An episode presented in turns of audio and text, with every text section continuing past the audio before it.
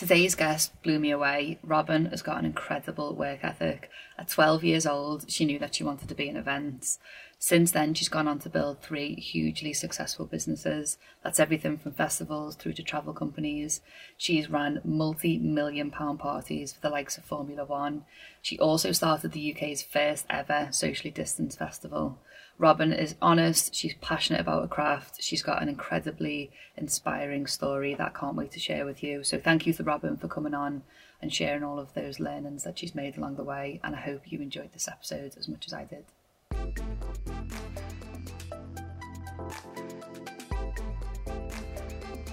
We're back. We've got a new series of Business Keeps on Dancing, and this series we're going to focus on spotlights of some of our favourite people and some of the most successful people in the music industry and find out how they did it.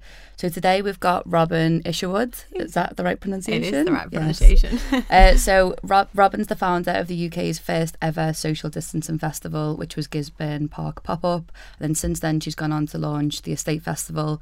But if she wasn't busy enough, she's also got a travel and event concierge company called Encore Lifestyle. And Robyn's got more than 12 years' experience with some of London's largest well. Um, well renowned event companies, and she's worked all over the world from music events to the luxury event sector. You've had multi million pound parties from what I've heard, so I'm sure you've got some stories to tell us there. So, yeah, thank you so much for, for joining us today. It's an absolute pleasure. How are you nice, doing? Nice to be back in the north. Yeah, yeah. nice to be back in Manchester. I haven't been in Manchester for a long time, so it's actually a sunny day in Manchester I know, yeah. as well. I was like skipping down the streets. I was like, this is lovely.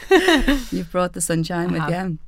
Um, so yeah, thank you so much for, for joining us today. I think your your journey is quite interesting because you know some people kind of go straight into the the festival scene, but you've kind of gone a bit more large scale with it to begin with. Um, But Yeah. yeah, I want to hear that in your words. So where Yeah. where did you start your first foray into events? Where did it start? Sure. I mean, I want. I knew I wanted to do events from the age of twelve, which is, um, and I was desperate to work from twelve. I begged and begged and begged my mother to have a job, and she was like, "You're 12.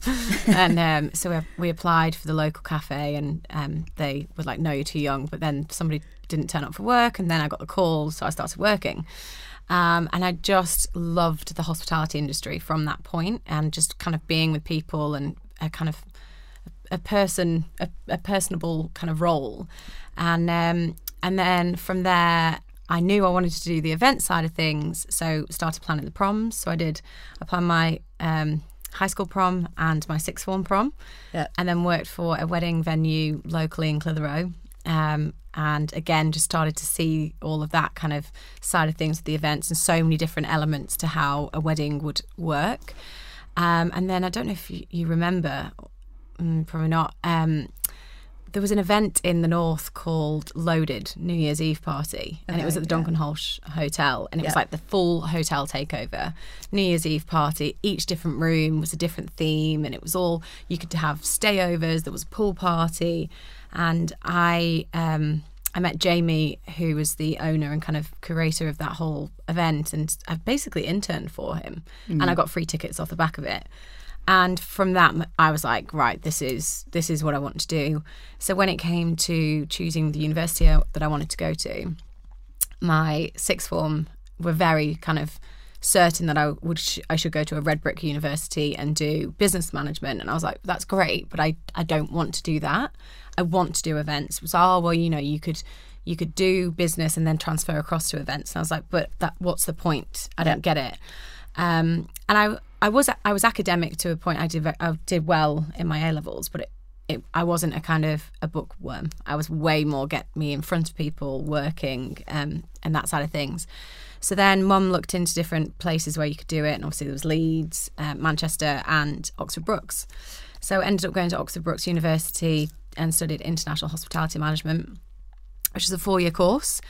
And on my second year of the course, I had to do a placement year. And being international hospitality management, I had the opportunity of either doing an international element of my placement or an international exchange. And I knew that I wanted to be in London to do events, so I figured to to use the international um, placement, uh, uh, uh, not the placement, sorry, the exchange as the uh, uh, international part of the course and focus my placement in London.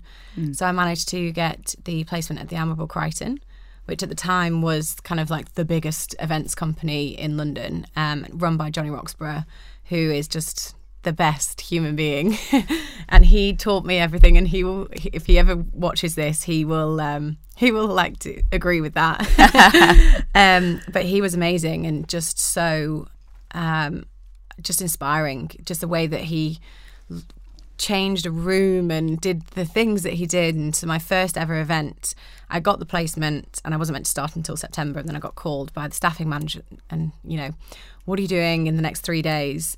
Nothing. It was the summer holidays, so nothing. Um, do you want to come to Tuscany? It's like, yes, yes, I do. Yeah. So flew out to Tuscany and we did a three and a half million pound wedding, and that was my first event for them. Um, they built the marquee above the tennis courts in a chateau. There was um, a team of florists that they brought out from London who were replanting the entire castle to match the theme of the wedding. Wow. And it was just, it was the biggest eye opener for me to kind of, you know, come from Clitheroe and done my little events here, there, and everywhere, and then to be thrust into a very kind of London style planning of an event, um, and and of that budget, it was just like ah. But from that moment, I, I knew I was in the right industry because it was just so exciting, and there were so many elements to it that had to be right. I mean, there was four tiered hanging chandeliers of flowers in the ceiling of the marquee, and just insane. Um, and then from there I I worked the placement was amazing because uh, it was a it was a structured placement within the business so I had to work in every single section of the business so I was even a porter so they had the um, storerooms with all the props and the the plates and the cutlery because it was actually a catering company as well as a design company so they're all of the big South African porters I had I only lasted a week. they were like, Robyn, all you can carry is cushions. And I was like, I'm sorry. it's like, but I can make a good tea. um, so, and then was I was in the kitchen and then I finally got into the party planning um, office. Mm. And that's kind of where I've, I flourished. And I was then made an assistant of one of the senior party planners and working directly with him on a huge bar mitzvah. Um, it was a James Bond themed bar mitzvah and we we we rigged the the bar mitzvah boy in a harness um, to the ceiling of the marquee. Right. and so all of the guests went in and sat down. It was all personalised um, tabletops on the tables that were um, like roulette um, designs, but personalised with his name and everything. And then everyone sat down and all the lights flickered. And then we had um, who's the really evil one from uh, James Bond? that's like Doctor Evil. Yeah. Yeah, Doctor Evil came on stage and um, it was like, ha ha ha, the only person that can save you now is James Bond. So the 11 year old bar mitzvah boy then flies through the ceiling of the marquee over all of his guests in his tuxedo to a 16 piece orchestra playing James What? Bond. How did you get that past health and safety? I, I'm not actually entirely sure we did. now now that I'm thinking about it, I'm like, did I see an event management plan? and then he threw some fake grenades on the stage, and we did fake um, pyros. And then he, there were these two blonde Bond girls that like undid his uh, harness and then passed him a fake martini. He span round and said, "She could not stir it." and like one of those moments, you just like. Right. this is what I'm going to do this, forever. this, is, this is really pushing it. but it was amazing. And so, off the back of that, for a year, um, I actually won an award for the best placement in the UK, um, which was huge for me and for my career. So when I, I went back to university for two more years, um, did uh, a exchange to Australia. So I went to university for Australia for a, semester, and then I ended up with 14 job offers off the back of it, off the back of this award because it was so kind of well known and and I think because of the amount of events that I'd done and what I'd seen, my CV was fairly strong in terms of graduating. Um, so from there, I was going to go back to the Admirable Crichton, but GSP counteroffered. Um, and I was hired to be the assistant producer of the Formula One after parties around the world, um, which was a major job straight out of university. Um, we started working on um, there was an Australia one and a Malaysia Grand Prix. Um, then unfortunately, things kind of fell apart with the other side of the F1 bits, but that's a long story.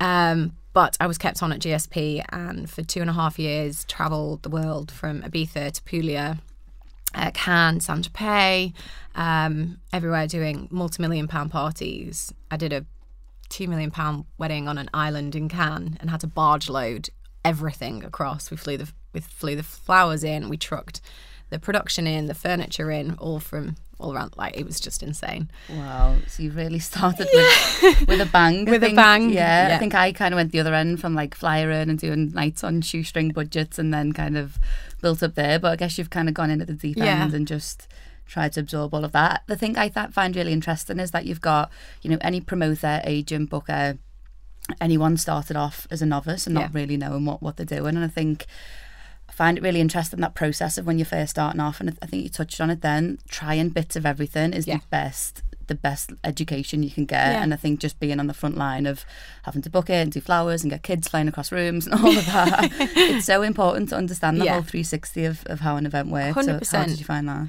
I think that was one of the biggest learning curves of my placement, and that's kind of why I I do owe a lot to Johnny and everybody at the Admirable Crichton because you know mistakes were made at that, and I was young. Um, but you you only make the mistake once, and that's like the key thing in the events industry is I think everyone's open to people making a mistake if they don't know, but it's how you then react to it and then work on from it. So I remember at that um, bar mitzvah, I was in charge of the placement which is, you know, when you walk in, you have your name card and then it tells you what table you're sat at.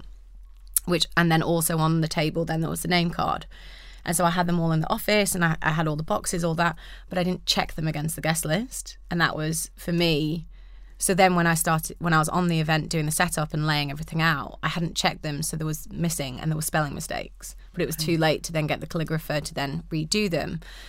And it's tiny little details like that. Now I'm so anal when I get my when I get my um, printing in before an event to check everything because you've got time to be able to change it. And you know it, it's human error. It you, the calligraphy you know just miss one name from a list of 250 names. Like it's not a big deal but at that moment it was a pretty big deal because I it was I think it was the mother's name as well I was oh like wow that's But that's that's where you learn to sweat the small Yeah. stuff because I think there's finding a balance between just get started, get perfect later, and just get stuck in. But I think the more you expose yourself to making mistakes, as horrible and as Yeah.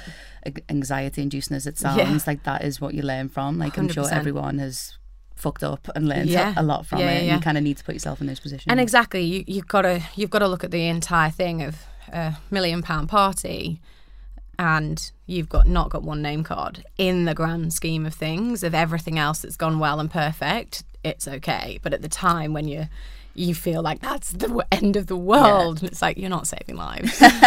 you're just putting a name card on a table. yeah, yeah. Sometimes if I, Find someone with good handwriting. if I have a really long or stressful week, I'm like, do you know what? People have got much bigger things Yeah, to worry about than, than selling tickets. But so I th- find it interesting, like your transition, which which, which we'll get to later in terms of how your career's pro- progressed from there. But was there a point when you were doing these parties for other people, you know, working with big teams and thinking, I want to do this on my own? Was that always an ambition of yeah yours? definitely and actually um, so when i left gsp i then went to um, i did a small stint at made up and actually went into the production world because I'd, I'd done three back-to-back abroad weddings in italy and i was like i do not want to see another private event ever. I am done with brides. I can't do it. No um, so I went into production and went to Made Up, and obviously they do all the set design and production for all the clubs in Ibiza and all the festivals, and very brand orientated. Yeah. And so I was bringing a little bit more of a kind of private events edge to that. I was only there for six months because I was then poached by Lillingston, which is another big private events company. Um, and I remember in the interview, Sophie Lillingston asked me, you know, what's your five year plan? I said, I'll have my own business in five years. She said, well, that's very, you know, you're, you're, you're quite young and that's very ambitious. And I was like, well, actually, it'll probably be three. Yeah. And she looked at me like, right, you're not joking. and I wasn't. In five years, I have my own business. So I, I got the job at Lillingston. Um, I, again, more private, amazing parties, weddings around the world. And then we developed the concierge side of things, which was essentially we had super high net worth clients that were spending a lot of money on parties um, and weddings. And it's a 12 month process where you become part of their family. You are in their house every week. You are on the phone whatsapp calls changing flower designs doing this and you become kind of so involved in them because it's such a big day for them or weekend.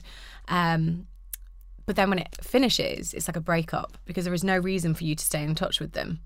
But they have, you know, a net worth which they they trust you if they, they if they trust you enough to do your wedding, then surely they'll trust you to go on a travel trip or take them to the, the F1 or to the Champions League final or and so then I then developed the the concierge element with a private events edge to it instead of it kind of being corporate hospitality. Yep. It was really high end. So it was a private jet into you know, for the Champions League with a box and security and restaurant bookings and five star hotels and all of that sort of stuff. And at the same time, doing the private events, but kind of keeping those clients within the business. And then um, I was actually given my own company within Lillingston. So I was then director shareholder of the concierge company. That then blew up and was amazing. We then bought a travel company and an American travel company. So then we had this kind of the Lillingston collection, which was the triangle of private events, travel, and concierge. And we were feeding each other because the events team were doing a, abroad events. And so when you were doing an abroad event, you had 250 people going to Italy you, we then put on the invitations, speak to our travel company to then organise all your travel. Okay. And then, so we were feeding the business, and it was a really lovely kind of triangle of um, situations. But then I got to the point where time was up.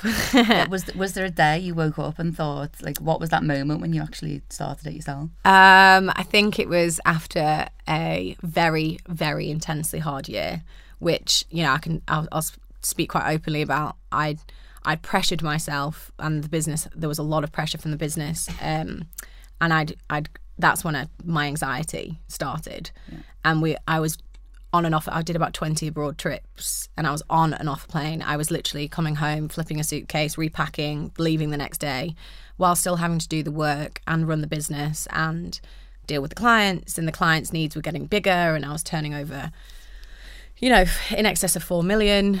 Um, and it was, it was so intense and it was kind of I felt like my brain was going to explode and I was I was really really battling hard with severe anxiety at the time um, because I, I I I felt like I was failing. I felt like wait I've always been able to do this. I've always been able to do the long hours that like the through the night working to kind of get your deadline in for the next day. And and I was slowly but surely I was getting weaker and weaker and then the anxiety was getting worse the attacks were getting worse and I I was really struggling and balancing everything. And it was a it wasn't so much a point at that point that I was like I'm going to do this for myself it was actually more of a I've got to stop this for my health Yeah. I need I need some time out, and um, I, ha- I had to leave because of you know situations and things. And so I did. I left. I, I went traveling for a month.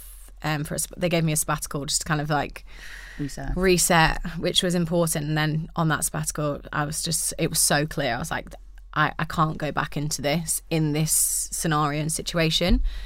And then I left and had to kind of take some time out to just really kind of bring myself back around. Had some great life coaching, um, dealt with all the anxiety, um, spoke to all my friends quite openly about it at that point because I wasn't then embarrassed about it. I was, I was, I was able to talk about it, and I was actually fighting it. Um, and then from that point, I was like, okay, I think I'm ready now. I'm going to take it slow. I'm going to have my own consultancy business and just see what comes. I didn't have a website, didn't have an Instagram. It was just, you know, word of mouth. Um, and then things were really picking up again, and I felt like I was back in my stride. And I was like, right, I'm ready to go. Um, got to the beginning of 2020 um, with some incredible projects that I was working on for the year, and I was like, right, I'm back. This is so exciting. And then, boom, the pandemic. I was like, hmm, interesting. And I remember there was, I actually, so I went to uh, Cheltenham. I actually think I got COVID at Cheltenham because I then had COVID after that. Um, but on that day, I remember just looking around and people's like the, everyone was nervous and there was just this weird vibe in like the events industry and That was like one of the last big it scale was events. and i was kind of looking around i was like how time. i was like how is this actually happening Yeah. you know if if countries are shutting down and we're having an event and I, I remember just looking around and just thinking this isn't going to be good and this isn't going to be good for our industry. And then on that day, I had um, a 20, 25th birthday for a client in London, and they pulled it. It was all paid for. It was in a week's time, and they were like, "No, even if we can have this, it's socially not right for us as a, as a family to be throwing this party because if somebody gets COVID at this event, we don't want to be in the press for that. Like, you know, private private family throw party and super super spreading event to 200 people.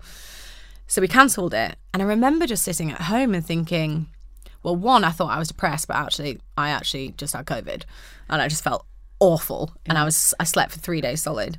Um, but two, I was kind of like, this isn't going to bounce back. This isn't going to be a because everyone everyone in the industry at the time.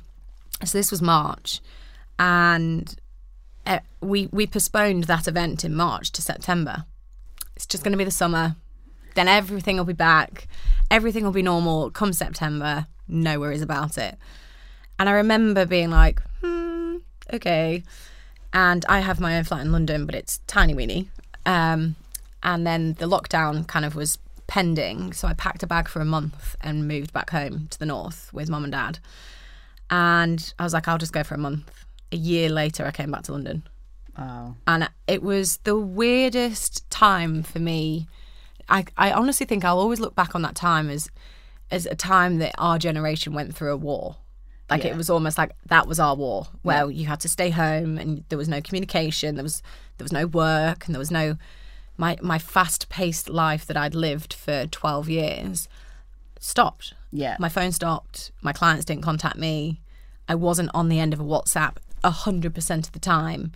And I did not know what to do with myself. I literally my poor parents, I drove them insane. I literally was like, right, today we're going to reorganize the garden. today we're going to like I renovated the whole house. And they were like, Will you stop? I was like, I can't sit still. Everyone had pristine gardens. Yeah, The exactly. best DIY. I literally was like, I've just got to do something because it well, there wasn't even anything that I could be working on because there was no sign of it ever coming back anytime soon. And this September date that kind of everyone in the industry had as like, oh, as if like this was just going to go, everyone's just going to have a summer and it was going to go away and then life will resume in September. And it just didn't. It just didn't go away. Um, and at the time, I was director of weddings at Gisburne Park. Um, so again, we were dealing with every single can- cancellation. Um, I was doing that on a consultancy basis. So I'd rebranded and repositioned the whole of the weddings at Gisburne Park, and cancelled all the weddings, having to deal with very, very, very upset bride and grooms who they were just devastated. And again, we moved some of those to September, thinking, well, we'll be fine. And some of the weddings, actually, we ended up moving three times, which is just so emotionally draining for the couples to kind of go through that.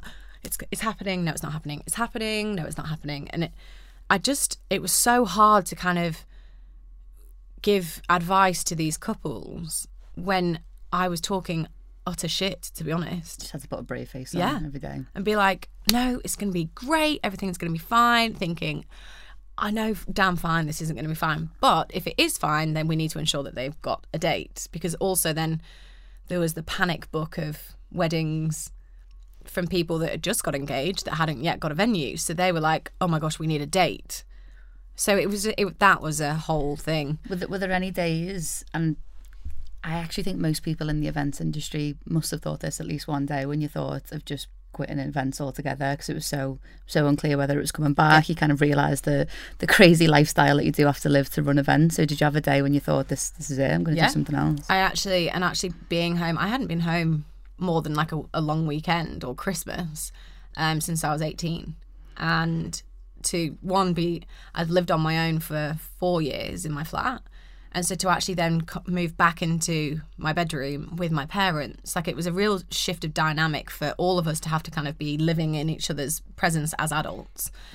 And but then I kind of was almost convincing myself that this country lifestyle and living back at home, actually I could do this. Yeah. Yeah, this is this is kind of and I was it was a weird kind of convincing of maybe I need a slower paced life. Maybe this is good for me. Actually, like I do feel better without the kind of stress and the pressure and everything else. And and I remember mum and dad, and I kind of like talking to them about it, and they were like, categorically, you are not moving back home after everything you have done in your career to be where you are and have your house in London and your network in London. Like, you're not just handing this in. Like, there's no way. And I was like, oh, I thought you'd be quite happy about me coming home. They're like, no.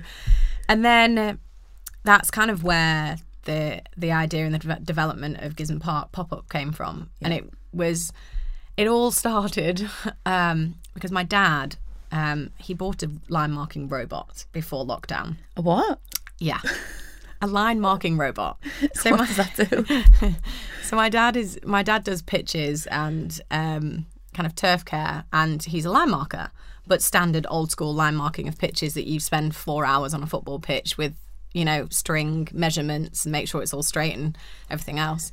And so just before the pandemic, he bought a little robot that is all done on GPRS, and you fill it with paint, and you, you've got 150 different templates. You can you can even do a Quidditch pitch, Quidditch pitch if you wanted to, and basically you you locate your pitch um, from your your this iPad that's connected to it, and you press go, and off it off it goes, and paints it perfectly straight and perfectly. Anyway, obviously the worst time to buy a robot that does that when nobody's doing sport. so Dad runs one of uh, Dad. He runs Clitheroe Rugby Club, and you know, which also I laugh at now. I'm like, do you remember the time when we were only allowed out an hour a day? so mad. Wild. like, um, so Dad disappeared for more than an hour. I will be honest. Um, and me and Mum were like, where has he gone? He called me and was like, oh, come come down to the rugby club. Um, I want to show you something. So I went down to the rugby club and he'd written on the pitch using his trusty little robot we call Ollie Optimus Line OLI. it was a big family discussion about what was the name of the robot. And he'd written a whole message to the NHS because you could do lettering, and it said "Thank you to the NHS from CRUFC." And I was like, "This is insane!" So I got one of my friends to then drone shot the actual message, and I took a load of videos of Ollie kind of doing his thing, edited a little video for him, and then took over his social media because once again I had nothing else to do. Had to so do something to focus. My dad's pitch care Instagram and Twitter was popping. Me learning all these like terminologies, and all of his friends were like, "Who's running your social media?" It was like my daughter. Like, that is what she's doing, and we pay her in wine and food. a good deal. Yeah. A good deal. But this video, we we launched it, the video on Clap for Heroes, and it went viral. Wow. And then Manchester United got in touch and Liverpool got in touch to then, oh yeah, I did the, you know, on the the YN, You'll Never Stand Alone, the yeah, NHS logo. Alone. That was me and my dad. Wow. wow. So they got in touch to then do this NHS logo in the middle of the pitches. And again, that was at the time that you could only be with your family members. Yeah. So I'd gone from traveling the world, planning million pound parties, to being my dad's peg girl in the middle of Manchester United and Liverpool pitch, pegging out where he had to send off his blooming ro- robot to write the NHS logo. And I remember standing there, and we were the only people in Old Trafford and the only people at Anfield, which was incredible. And I was like, ah, how has my life changed? I was like dealing with like different paint nozzles and like, but then um, I then started doing my dad's website and learning about this robot and all the different functions and templates. And one of the templates was a car park template. So you could press go and off it went and painted a grid formation. And then my very clear mind at the time started kind of going off the back of that and thinking, right, well, if you could paint a grid, then surely there's a design that I could come up with that people could then be in the pod in the grid. Then you're a bubble of six at the time, so then hexagons, six sided hexagon. My brother's an architect and a set designer, so I made him design this kind of hexagon grid formation, which was almost like a honeycomb Yeah. but each edge of the hexagon was two meters distance, and each hexagon was then placed two meters apart at every point. So, with six people in a hexagon, you and everyone on the corners, you were technically still socially distanced, and then you were then socially distanced from your next pod next to you because that was two meters away. And then where we do the weddings at Gisburne, there's a, a beautiful valley. Um, and so I kind of dropped it on a floor plan. Um, and me and my brother were just playing around with some designs. And and then it kind of came around. We were kind of, it was, do you remember it was beautiful weather, like insanely beautiful weather. Um, so we're like, maybe we could do some sort of like bar on the river or something. then I spoke to Matty Evans. Do you know Matty from NTRP? Yeah. So he's a really good friend of mine. And I called him. I was like, right, I've got this wild idea. So I've come up with this like grid formation, and that everything will be table service, and basically do like a big stage. Do you reckon any of the DJs that you do your touring for would come and DJ? And he was like, well, there's no harm in asking. Got nothing else to do. Yeah. so then all of a sudden I had Jonas Blue, um, Sam Divine, Shapeshifters, Hot Since 82. Um, who was the, there was like five that confirmed straight off the bat. And I was like, right, these people are coming to Gisburne Yeah. in the middle of nowhere. And I'm now doing an event for them. I was like, shit, what have I done? And then we started kind of developing it and then we launched it. I mean, it was, it was, it was three weeks from concept to launch. Um, What? yeah, That is insane. it is. I, I know. I you had a lot of time to Yeah, there was a lot of time. it, yeah. Um, but that was also like marketing. People also thinking, you know, what is this event? We're in a pandemic. How, you know, I'm not going to go to it. And then the press hit, and I, I remember the morning vividly when the headline came out: the UK's first social distance festival. And I was like, fuck, I'm doing a festival. I didn't mean to do a festival. I was like, oh God, oh God, this was just meant to be like a bar on the river and with some, you know, nice music and oh no. And then it was 260 headlines globally. We were in the New York Times, we were in China, uh, Australia, everything. And then we had that first weekend. And actually, we we started the build and we didn't actually have confirmation from Boris at the time Yeah. that we could actually you could actually have had live to- performance You had to take the risk anyway. There was, there was a lot of risk Yeah. that went on, and um, and yeah, so Boris gave the go ahead on live live entertainment in a socially distanced venue 24 hours before our first day. wow. I was like, thank you, But somewhere, then, but then you kind of have to read and digest that guidance and work out kind of what applies to the site as gosh, well. I In mean, 24 hours. In 24 hours, and it was it was very. It was constantly changing, and and once we launched, I mean, the first weekend was very quiet. It was very much kind of friends and family, and you know, because people didn't believe it was happening. So a lot of people, it was it, our biggest thing on social media was, oh, is this the new Fire Festival? yeah. and everybody thought it was a scam Yeah. because who is managing to do a festival when festivals aren't allowed to happen and it's a pandemic? Yoo-hoo. nice to meet you, the crazy person. Um, and then when people started to see the content on social media, um, and we had Oscar, who's one of my best friends now, he was a genius in turning content around. So even on the weekend, so we had a build video released, and then the first event was released immediately, so people could actually see it was oh my, this is actually happening. Yeah. And that's where the snowball kind of came from in terms of the press, because there was no other press out there. There was nothing to, to write about or talk about. So that's why it kind of went so quickly. So then by the second weekend, we were 70% full. But we were doing eight events a week. So Wednesday night was cinema night. Um, Wednesday, sorry, Wednesday daytime we had a family show. So it was like Disney sing along and it was great. It was very wholesome. um, but I mean, 12 weeks in and we did that twice a week. I was pretty much done with Baby Shark. Let it go is ringing around your ear. It was Baby Shark. Every time baby, baby Shark, I was like, no, no, please, no. Um, so that was Wednesday. Wednesday night was film night. Thursday night was cinema night as well. Uh, Friday daytime we did kind of like a proms in the park. So it was like live music, jazz singers, pianists, and we did that for kind of the older crowd, which actually didn't go. Did, it wasn't very busy because we hadn't appreciated that the older crowd were definitely not going to leave their house. Like Yeah. they were very nervous. Friday night was then entertainment evening. So we had Ibiza Orchestra, Symphonic Ibiza. Um, we had a Greater Showman evening, Queen tribute. Are you programming, like, what's the team at this point? Are you programming the whole thing? Yeah. And running it? Yeah. In, yeah. Yeah. okay. One man, one woman band. So I had three other business partners. Um, Will was doing the um, website, and then Guy just um, owned owned the estate.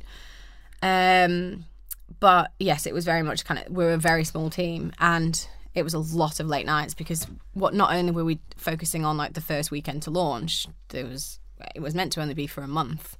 So we were kind of going ahead and programming and selling and marketing and dealing with ticket revenue. So for me, going from private events where your your client just pays your bill 100% upfront before you even step foot onto a venue, I was playing I was going backwards from I need the money in from revenue for an event that hasn't even started or doesn't exist and nobody even believes in.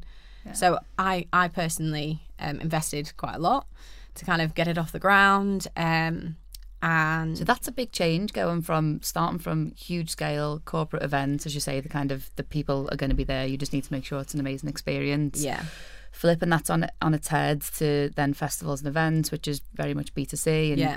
tell selling tickets is, is no mean feat. But then also, it's almost like you've in what was a crisis for for so many people, you've actually found an opportunity in that, and despite all the odds, actually started a festival in the middle of a, a Yeah. pandemic, and not just one festival. How many was it a week? eight events a week for twelve weeks. for 12 weeks. Okay. Well, go go hard or go I know, home, as they say. I remember on the first uh, when Hot Since 82 turned up and his tour manager came up to me and said, um, "Hi, um, who's the promoter?" I said, "Oh, actually, we do our own promoting. It's all like in house." I didn't know what the terminology of promoter was Yeah. because I'm an event producer in the private events world. You don't call yourself a promoter because you're not selling.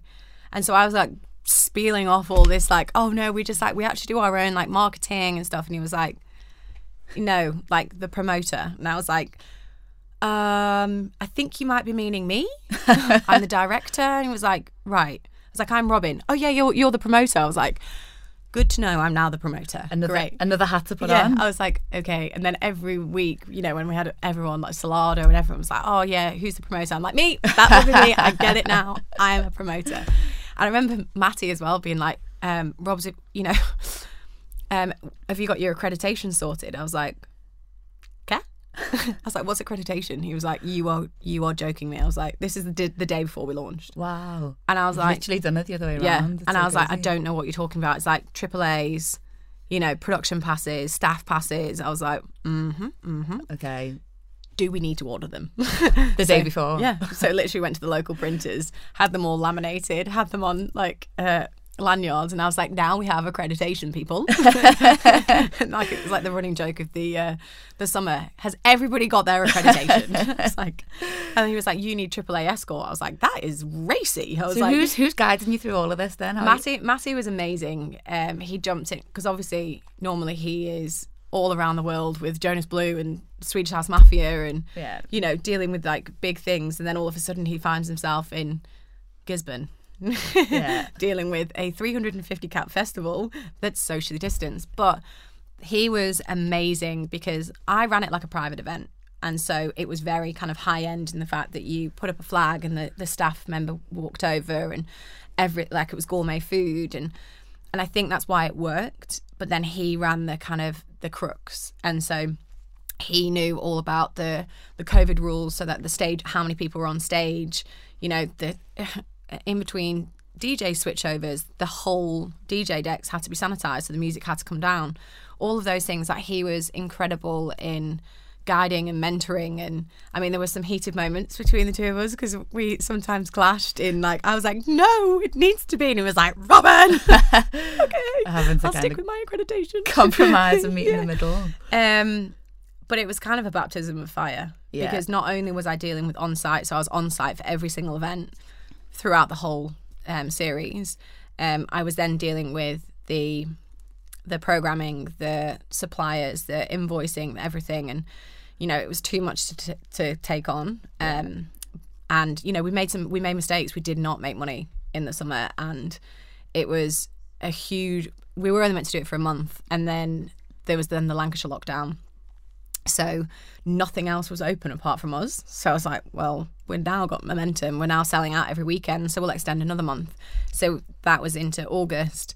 And then by that point, we were sell out every Saturday, and we had Sonny Fodera, Solardo. I mean, we had like the biggest DJs, Eats Everything, the, the whole lot. And I remember just being like, this is mental that this is all happening. One, it's my event, and two, in Gisburne, like in a tiny little town. Did that, did that did that feel like a risk going into something one that you didn't really know, but I feel like you've you've gone from a from an industry you've been so successful in with, and then when you kind of you know, I, I, it's fair to say most events probably don't make money in the in the first uh, the first year or the first few months. So, what was making you stick with events at that point? Because it sounds stressful. You've got to learn all this new stuff. Yeah. Why why stick with it? I think I was just determined not to be um, kind of you know, boxed into this, the events industry is dead. I was like, that I, I, I don't take well to being told no. And I was like, if I can find out a way to make it work, that yes, we didn't make money, but my God, I provided jobs. I had security. I had chefs. I had waiting staff. I had production teams that were stacking shelves in Tesco. And they, you know, I had one of the best lighting designers that usually is on tour with like the biggest artists. And he was at Gisburne. And so the team that we had was like the rock star team in the industry who without that event would have would have probably left the industry. Yeah. Because you know, no one was earning money. And also just it was when we kind of went into it, the joy and the feedback that we were getting drove us to do more because it was like the first time sometimes like you could see like friends joining for the first time that they'd seen each other and it was quite an emotional kind of like oh my god we're out. Yeah. and it was hard work. I mean it was a, it was like i'd basically painted a magic line on the floor and everybody had to stay within their hexagon. And we had a saying and it was a bit of a saying that it was stay in your fucking hexagon. And you it was a three strike rule. And if you were told once it was kind of like guys you need to stay in your hexagon if you're told twice, you were then put on a final warning. Third time, you were out. And I was very happy to throw people out because I was kind of like, if you're willing to pay a ticket, which is quite as expensive, and then break the rules, which will then jeopardize my license and this entire event happening, get out. Get out, get away from my event. I don't want you here because you aren't respecting that this is the only thing that's happening in the UK. So go. So the first few weeks, people kind of tested it, but then after that, it was kind of like, if you want to be here, just be here and do the rules and they did um so yeah i mean that was fun just telling people constantly stay in Hexagon, stay in Hexagon. i was like i mean it's a, it's literally like a mad and actually on the kids shows um, Mary Poppins came onto stage before at the start of every kids show and explained to the kids that it was a magical line because the kids were harder, like they were ten times harder to deal with than Yeah. the adults because they were just like ping, ping, ping, ping, ping, and I was like, so we made it a magical line that you couldn't step over, and all these kids were like, The floor is lava Yeah, outside exactly. the hexagon. Damn it, I should have used that one. Damn, that would have been great. So yeah, so then um, summer summer ended up being twelve weeks, and then after it, it was kind of you know then the the, the cleanup of the, all the invoices that kind of came in and stuff, and then it was the realization of wow, like we didn't make money, and I owed people money. Um, so then this like the anxiety of the the high of kind of running the event and all the press and everything else and everybody thinking that it was the the biggest success and it was the biggest success because we managed to do it but financially it wasn't. And so then I then had to kind of really kind of dig deep and figure out like how am I going to get myself out of this? We're still in a pandemic. So then I just had to start being creative. So And this up- is all on your shoulders, all, Yeah. all kind of, yeah, lot, lots to think about. lot to think about. So then I came up with a drive-in fireworks night. Yeah. So literally 350 cars drove in and we set off fireworks in the field in front of them. And we had the local radio station do like the whole radio station for that night there and had everyone beeping their, um, with like music. So the radio was like pumped into everyone's cars so everyone could hear the music. Oh, cool. Um, so we did that, and then for Christmas, I launched social Distance Santa's Grotto, social distanced uh, Christmas market. It was all one way systems and so complicated. And then um, a drive-in pantomime, which kudos to Pop Up Entertainment and their incredible cast. They did 12 pantomimes on an open stage in the north in December. One of the days it snowed, and they were in costume, and they absolutely smashed the pants off it. And I'm surprised that none of them got pneumonia. I was like layered up, like literally like coat, like Yeah, everything, hat, wellies, and they're in like a little like prancing around outfit. And I was like, how how are you alive? Like, how are you okay? oh my god. Um, and then yeah, and then we did uh, Maybank Holiday Weekender this year. Um, and after that, we we kind of cleared the decks with what we owed everybody, and we we'd pulled it back, and it was a kind of. I w- I was exhausted by the end of it, but it was one of the most. I think it was probably the biggest achievement of my entire life to kind of do that whole thing but also just kind of understanding from a very different side of the world that I worked in with kind of the money and the private event stuff, like how hard it is in the festival world Yeah. to one make money and to manage every element because if your sales aren't there, you've still got your infrastructure. Yeah. And that very fine line of not getting it quite right and then literally everything is there. Um, and that's actually what happened with my second festival that I launched. So yeah, that was my next question. So you've, you've gone through all of the the trials and tribulations of going into festivals, but then doing that socially distance, which which brings its own challenges.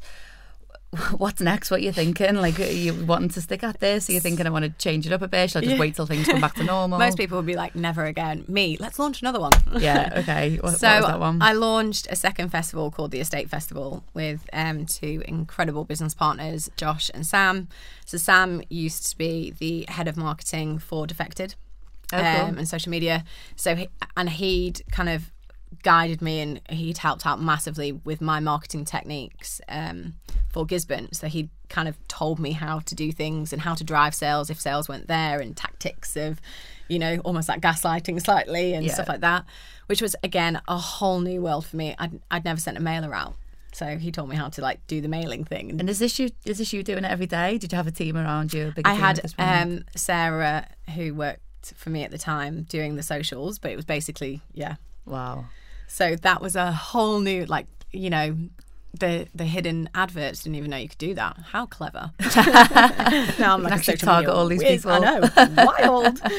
The dark arts Yeah. of social media. Um, I mean, we went through the first month and a half, and then when I started speaking to Sam about it, um, he was like, "Oh, can I can I look into your Facebook uh, man- business manager page?" We didn't even have it set up, so we weren't even tracking all of the data. We hadn't, we didn't have Google Pixels, we didn't have any of that background stuff. And he was like, "What?"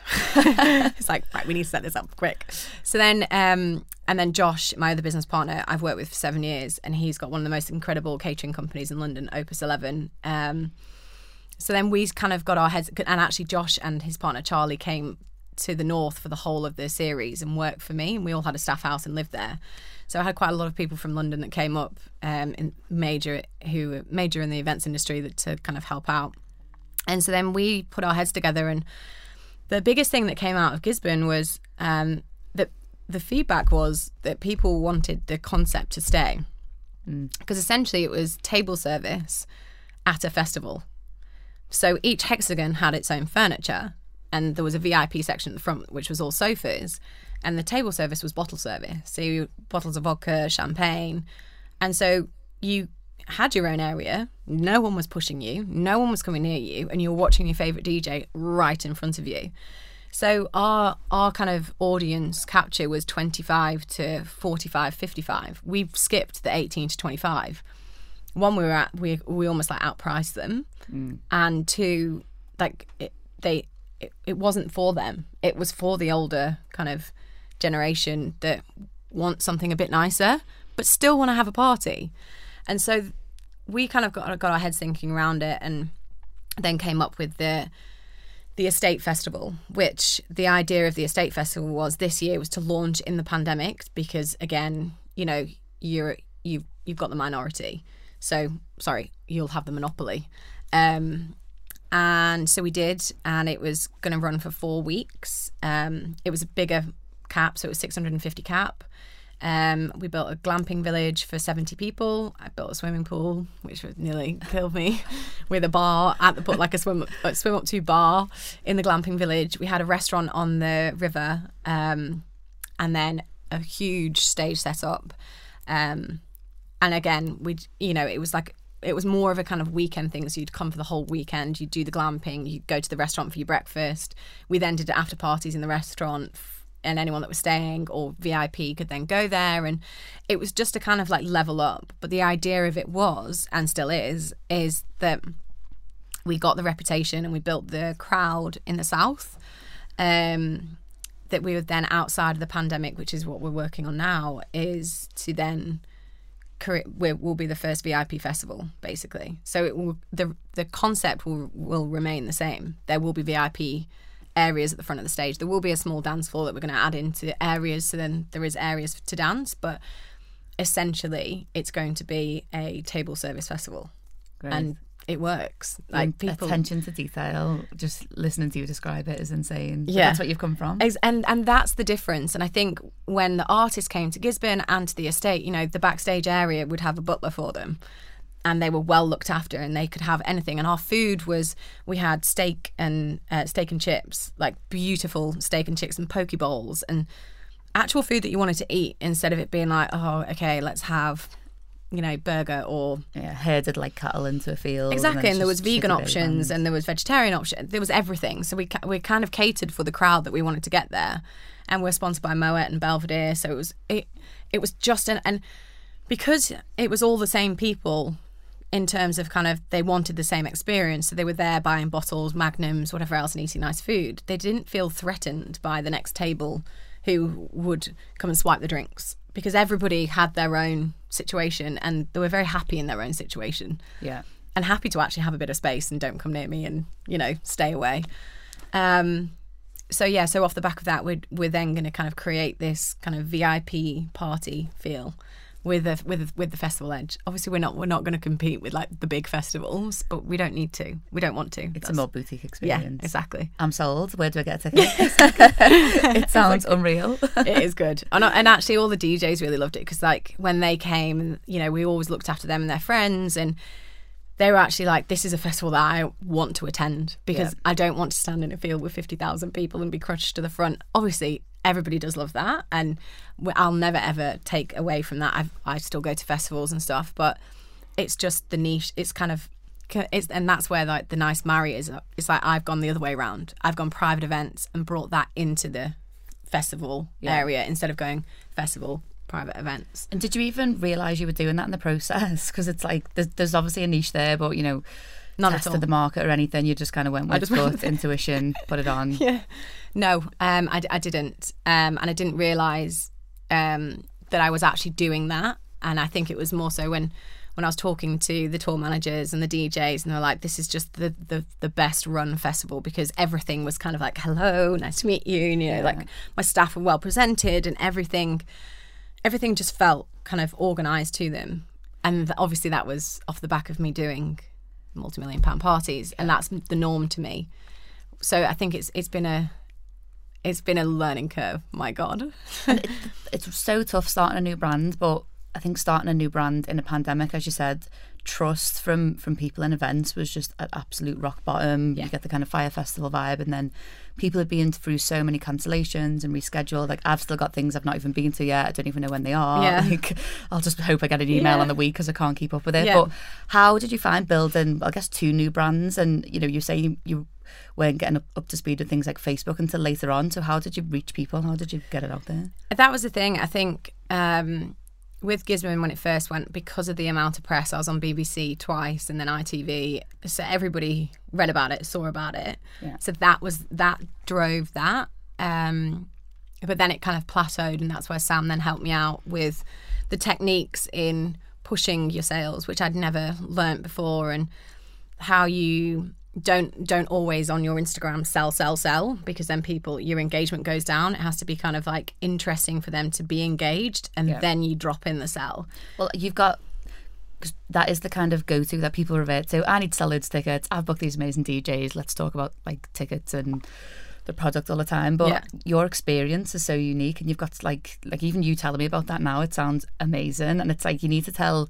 It's a balance of like a bit of selling, Yeah. explaining like what the vibe is, like who you are as an event, why you're here, Yeah. and then oh, also we've got tickets if Yeah. you're going to come to this amazing thing. But feeding people down that funnel, I think, is so important rather than just going straight into just exactly and i think just taking on board everything that sam's learned through defected um obviously they are the pioneers in selling Yeah, They love could- to pick his brain if he wants to come on. maybe should get him on Yeah. he's great fun um and you know obviously defected have won some lo- lost some but now they're killing, it, And I think in the pandemic, they were the they so shining was light. sam Yeah. so Sam was behind all the streams Right, and everything. So he he literally has been like my mentor in being cool in social Wow, media yeah, world. give me his number and need to give him a call because they, you know, obviously when when events couldn't happen, I think they've, uh, you know, it's almost like a the, a, a media house now, isn't it? Like they're Yeah. just they're just so at the heart of that culture, that scene. The content output is ridiculous, Yeah. and yes, they sell records, yes, they sell events, Yeah. but that comes last. Like they are the the heart of house music scene across the world, but it's just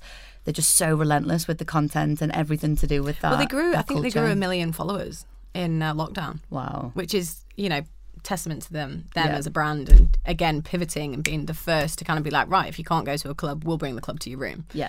and they were the first to kind of do that you know the defected live streams. That's i remember watching one of the defected live streams and i watched Melé and i messaged sam and i was like i want Melé. I, i'd never i'd never heard of him. I didn't know who he was. And then i got Melé. I got him on my event with um for in may with eats everything. Oh, amazing. and so that whole you know introduction to D- DJs that they did and everything that was just incredible to kind of watch from afar and then have Sam's kind of like input. yeah, yeah. but with the um, the estate festival, the first weekend that we were meant to do, which was um, in May, um, it was the wettest May on record. So I couldn't get my trucks in. So we had to make the decision to pull the first weekend.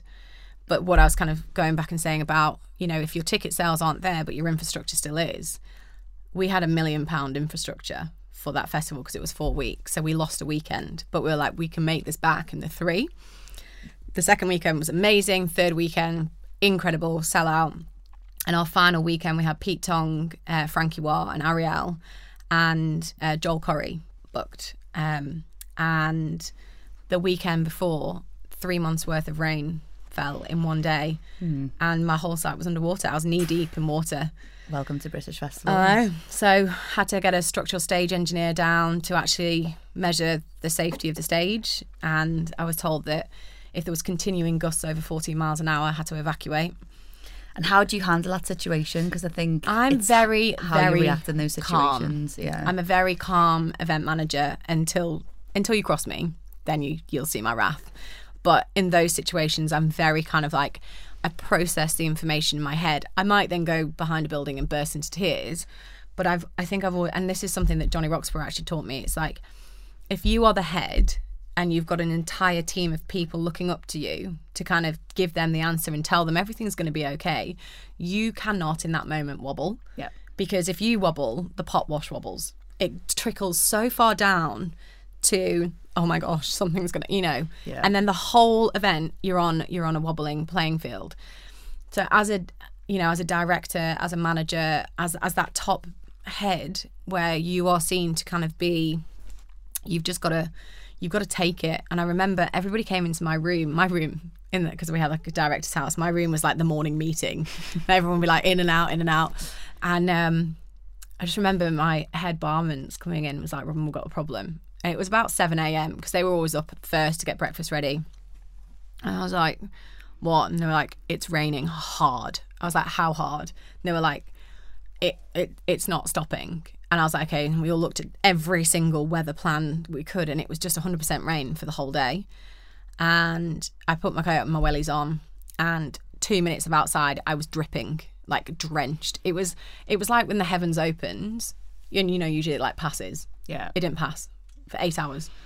The river burst its banks. Um, my restaurant was underwater. Like everything was just, and this is like a boutique, glamorous festival Yeah. that was just ruined. Everything was ruined. The you couldn't get to the main stage. My whole of my VIP and backstage area, you couldn't get. You, the the the loos were underwater.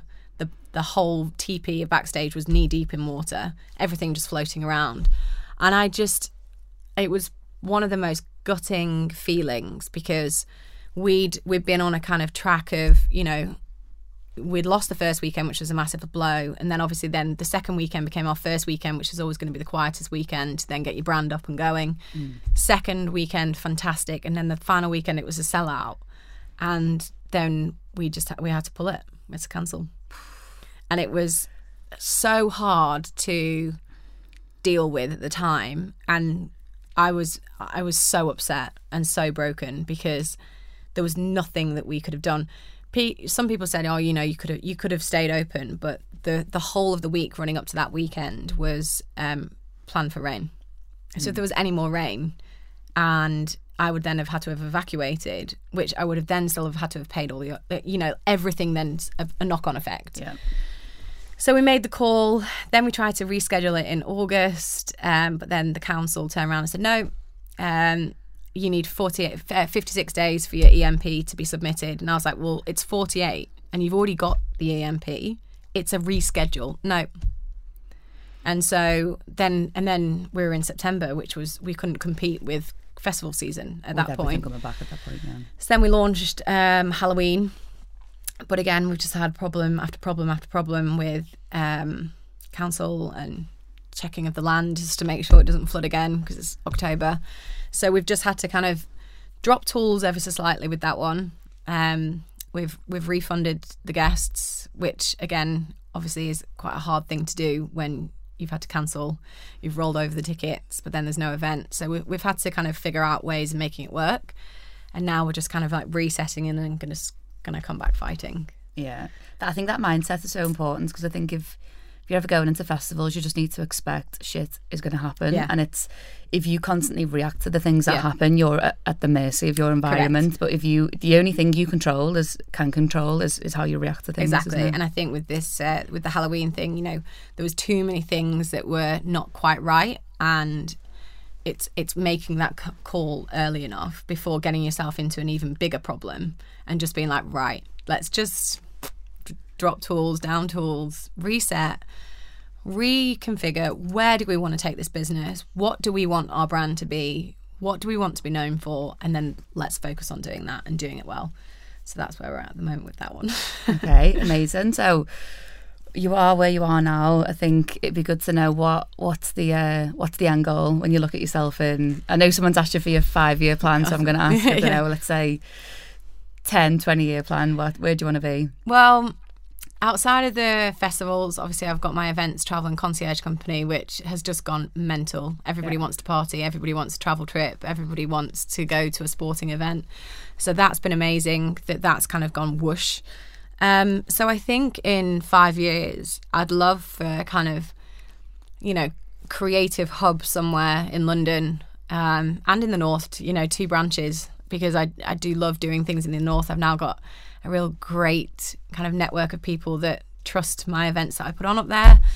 Um, of like-minded people. So you know, I just envisage this really creative office that is my events and travel and concierge team, along with the festival team, along with Josh's um, catering team, along with you know Sam and a digital agency. That we're all in the same mindset. We're all fighting for each other. We're all supporting each other. We're all feeding each other um, clients and knowledge and everything, and just doing fucking cool shit. Like whether it is a million pound party or More, more festivals. more festivals or um you know just everything. And that's kind of where I want to that's my end goal is to to merge this kind of p- private versus festival versus digital versus everything and kind of feed each other. Because I think the input of the private events industry into the festival industry is a, a bonus. And equally the the resilience of the the festival industry and also like the management of your costs and knowing you know i think the private industry is quite i think everyone will be quite honest to say that you're pretty frivolous with your costs because it's you just kind of you know you go for the best the best the best the best the best Yeah, yeah. but actually taking uh, into account some of the smaller startup companies, the you know spreading the load slightly, and just being a bit more cost conscious. That's one of the biggest things I'll take away from the festival industry. So yeah, so just having something that is everyone's feeding each other, but we're all kind of end goal is just putting on great parties, great festivals, and Yeah. having a ball. Yeah. do you think you'll do it forever? Do you see yourself as a, a granny Yeah. putting events on? all my family are always like, "When are you going to stop?" I'm like, hmm, hmm, hmm. I think my, I get I get my work ethic from my mum and dad though because they they they're such hard workers and they're still working and I think I I don't I can't I, I mean I tried to sit still for a year and it didn't happen. I put on a bloody festival. So I don't know when it's going to stop, but we'll see. Oh, wicked! I can't wait to uh, to keep watching your journey. One last question. Yeah.